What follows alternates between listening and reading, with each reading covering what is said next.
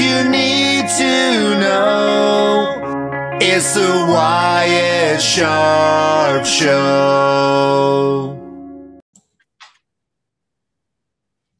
Hello, everyone, and welcome back to another episode of the show. Today, my guest is Andrea Horwath, the leader of the Ontario NDP and of the official opposition here in the province of Ontario. So, Andrea, my first question that I have for you today is uh, why did you get involved in politics and why did you want to run to be MPP for Hamilton Centre?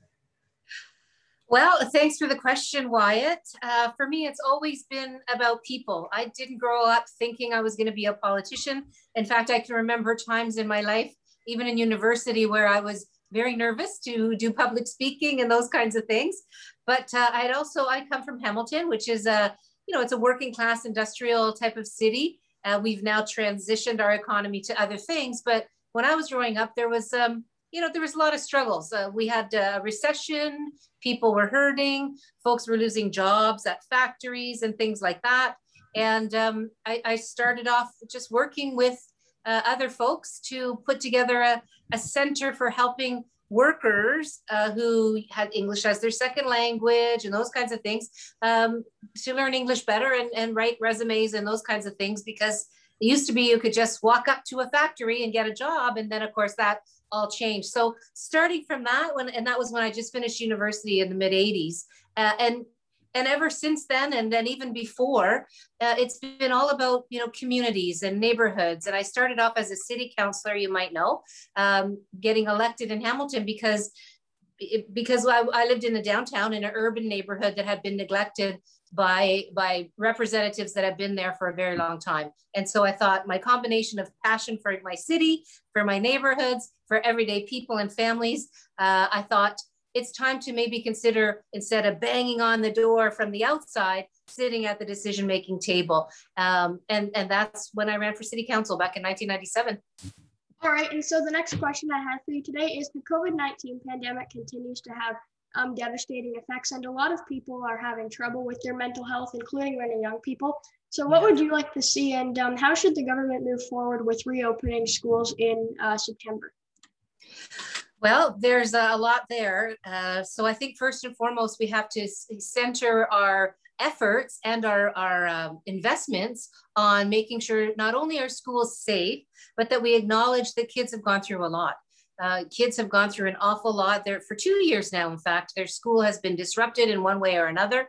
Uh, and of course, the pandemic has meant you know, kids are, are lonely, they, they miss their friends. Uh, some are having uh, challenges academically in, in terms of having some learning loss. Uh, and, and that's, uh, that's gotta be acknowledged. So it's not just a matter of making sure our schools are safe. Yes, we have to do that. Making sure they're well repaired, it would be about time we did that. There's been repair problems with schools for a long time, but I, I don't think we can just pretend it's business as usual. So we need to make those investments for extra supports and for extra help for kids. Uh, and, and, that means education workers and teachers and EAs and all those kinds of folks. Uh, but we also have to acknowledge that, uh, that everything that we do as we kind of begin to plan to come out of the of the um, pandemic and when we start talking about recovery, uh, we should be centering a lot of what we do on our children. And I, I say that, and one of our, two of my MPPs actually, uh, uh, Bhutila Karpoche from Parkdale and uh, Jessica Bell from uh, University Rosedale have a, a, bill that, that talks about, uh, oh, actually, I think it's actually Marit Stiles from Davenport and Jessica Bell have a bill that says, um, you know, uh, youth-centered recovery uh, for from pan, uh, from the pandemic. And it's it talks about how do we make sure we're centering our recovery on youth. And then Bhutila Karpoche for uh, for some time now has had a bill in the legislature uh, to try to uh, increase the um, response to children's mental health needs. We've had kids on waiting lists for 18 months uh, for mental health supports, and that's got to stop. Uh, because things get worse. You know, you know when you're when you're not in a good spot and you don't get the help you need, things get worse and worse and worse, and it makes hard it makes it harder uh, to get better. So we we we really do believe that, um, and I do believe, as my team does, that we really need to pay attention to our kids. And, uh, uh, you know, lots of folks say, oh, young people are our future. That's true, but there's a lot of youth leadership that are very active and that have had their voices, like yourself, like you're a good example, right? Have their voices um, in the public debate and dialogue, and that's extremely important. Okay, and so my next question I have for you uh, today, Andrea, is I would like to talk about the Green New Democratic Deal. Um, sure. It was it wasn't even back in April that I had Deputy Leader Sara Singh on, and so um, the NDP's climate change uh, policy is the Green New uh, Democratic Deal. So can you talk a little bit about it and why voters should place their trust in this plan, and then maybe outline some of the main policy points in this plan as well? Sure. Thanks for that, Wyatt. I want to start by saying we're very proud of the plan because we took it out for consultation. So we did a draft we took it out and we consulted all kinds of different people. Uh, we consulted young people, we consulted business, we consulted industry, uh, we consulted environmental uh, activists. Uh, we, I mean, we just, we really did a huge consultation and we were about to release our plan and the pandemic hit. Uh, so I said to my team, I, I think we need to pull back this plan because you know there might be opportunities to uh, to respond to the uh, impacts of the pandemic uh, through our Green New Democratic deal. So let's hold it back and, uh, and send it out again for consultation uh, to talk about what we need to do to fight the, you know, the, the biggest crisis that we face as a world outside of the pandemic. And that's the climate change crisis. Uh, so we did that. We pulled it back. We released it several months ago now, and it's it's a plan for for it's a plan for a couple of different things. It's a plan for uh, for climate. It's a plan for jobs and a plan for justice. So uh, we want to see uh, as we move out of this pandemic, we, you know, the pandemic has shown some pretty big cracks in our in our in our systems, right? We have workers that are very very uh, underpaid who have uh, what we call precarious work or, or they don't have uh, full-time hours people that we rely on like our frontline healthcare workers. Uh, some of those folks don't even have can't even get full-time work and their wages are very low. Uh, those folks that work in factories that process our food uh, that work in the warehouses that, that, that got goods to our our households when we couldn't go to stores. Uh, we need to really look at that Uh, and uh, as we as we recover uh, we have to acknowledge that we need to not just get get back to normal, but actually fix the things that are broken uh, and, and, make life better. But when, when it comes to the Green New Democratic deal, that that plan has a number of pieces. It, it has a uh, it has a, a commitment uh, around uh, greening of our transportation systems. It has a commitment around uh, uh, greening of or or uh, re reducing to to zero emissions all of our public buildings. we have we meet the Paris targets. In fact, in some in some cases, I think we exceed them. net zero by 50-50.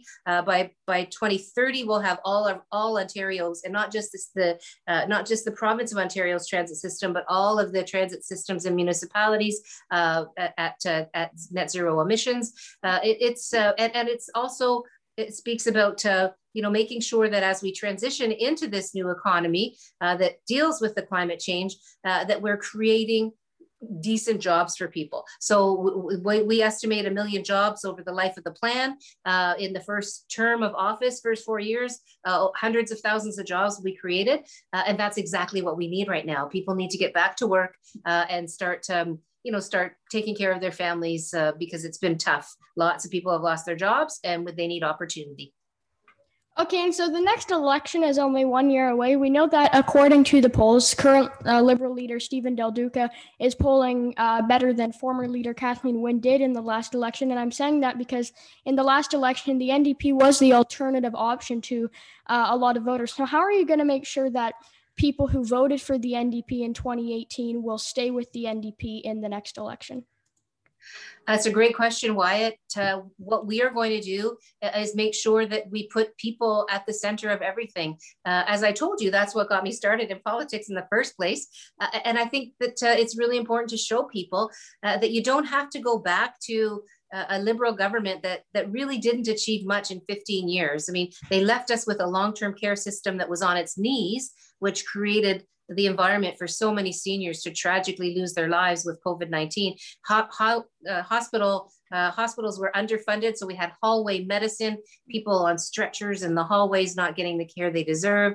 Uh, we had they sold off one of our most important uh, public assets, uh, uh, and that was the Hydro One, which uh, should have stayed public. And you know they had a lot of scandals. For them, it really quickly became about politics uh, and about themselves instead of about everyday Ontarians. And so we don't need to go back to that. I mean, I think that's the big point. We don't need to go back to the Stephen Del Duca, Kathleen Wynne uh, style of, um, of leadership here in Ontario.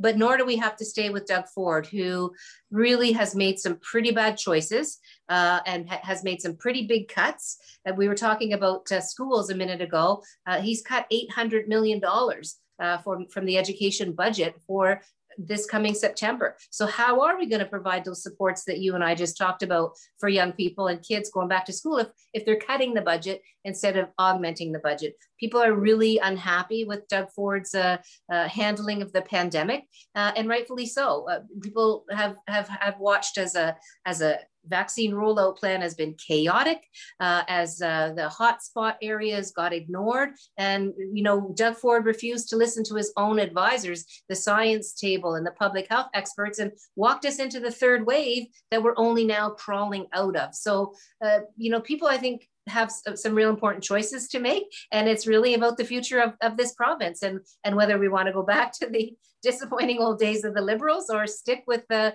you know a premier who's in it for his uh, his buddies, his developer friends, and uh, well connected insiders. I think people deserve a government that's focused on them. Okay, and my next question that I have for you today is one issue is childcare. The Ontario Liberal Party has came out with a $10 a day childcare plan. So what is the NDP plan for childcare? And I understand you're probably still working on it a little bit, but um, how are you convinced voters that your plan is better than what sounds like to many Ontarians a pretty affordable plan from the Liberals? Well, you know, it's an interesting, it's an interesting, um, you know, scenario or situation uh, because much my understanding of Mr. Del Duca's plan is reliant on uh, Mr. Trudeau's funding, the, the Prime Minister's funding. Uh, so if the Prime Minister's not there, uh, the likelihood is that's not going to come through. But but we already have a really great childcare plan. We had it in our last uh, uh, platform in 2018. And it doesn't rely on Mr. Trudeau, it doesn't rely on the federal government. Uh, it's something that Ontario needs to take responsibility for. Um, and, you know, the, the other thing I think that's important to note is I, I have a son now who's um, 28 years old.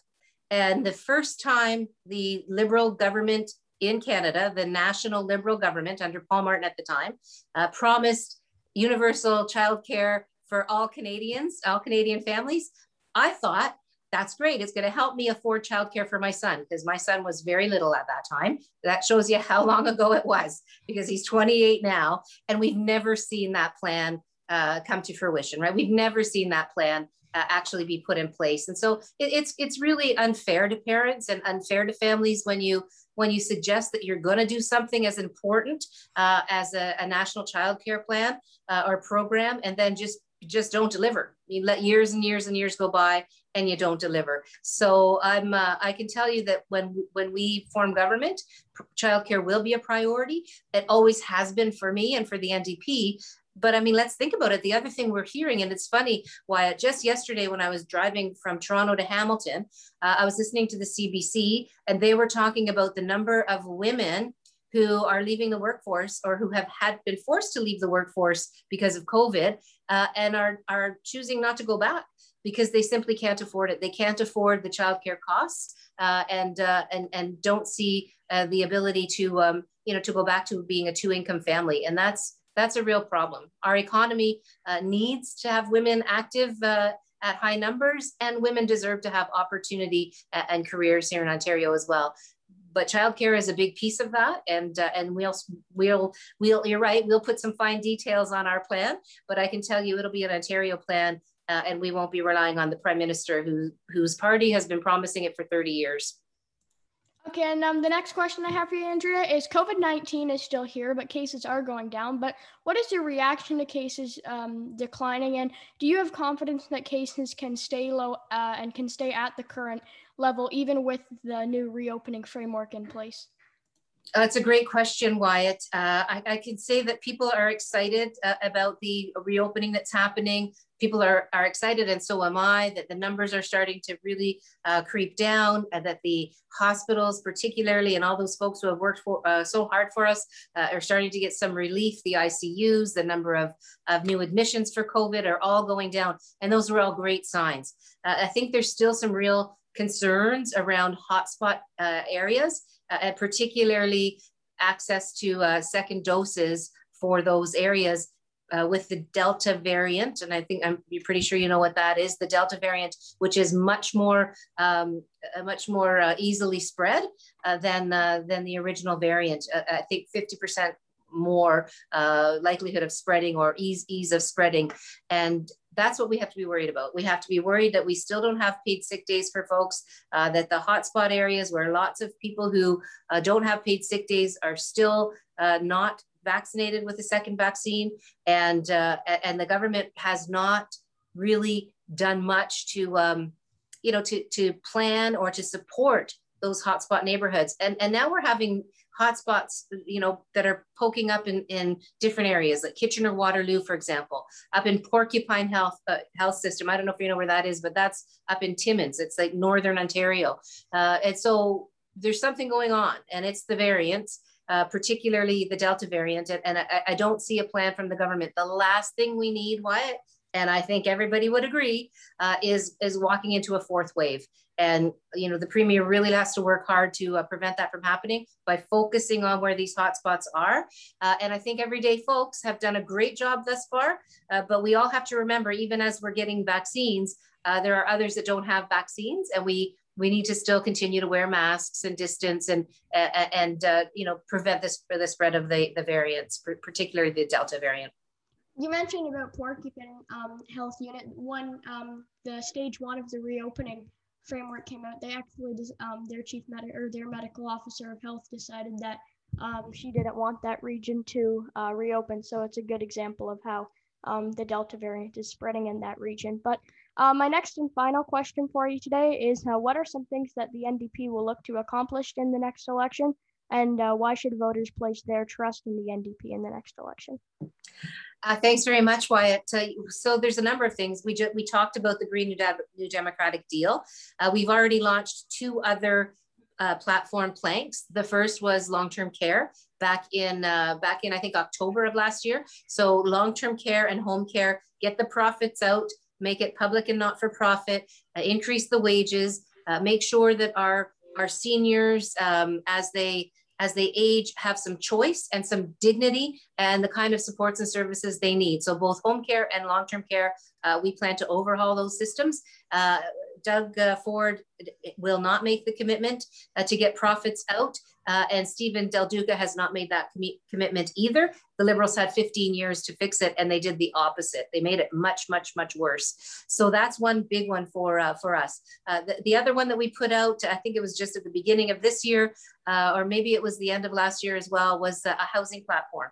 Uh, we know that housing costs are increasing, particularly for young people not able to get into the housing market, not able to, you know, begin growing their family because they they don't they can't afford big enough space to, to start having a family. Uh, young people leave university, college with huge debt, uh, and then and then can't uh, can't get the financing for a mortgage. And so everything from helping young families to to get a home uh, to you know helping the, the, the the folks that are in the in the most uh, um, challenging situations. So people who are homeless and can't uh, don't have the uh, the skills to stay housed, uh, affordable housing with support services, uh, affordable housing uh, generally for, for, for, for folks to be able to afford a roof over their head. You know why? You, you really can't build a life unless you have the stability of, of a home, uh, of, of a roof over your head that you can afford, that meets your needs. and from there,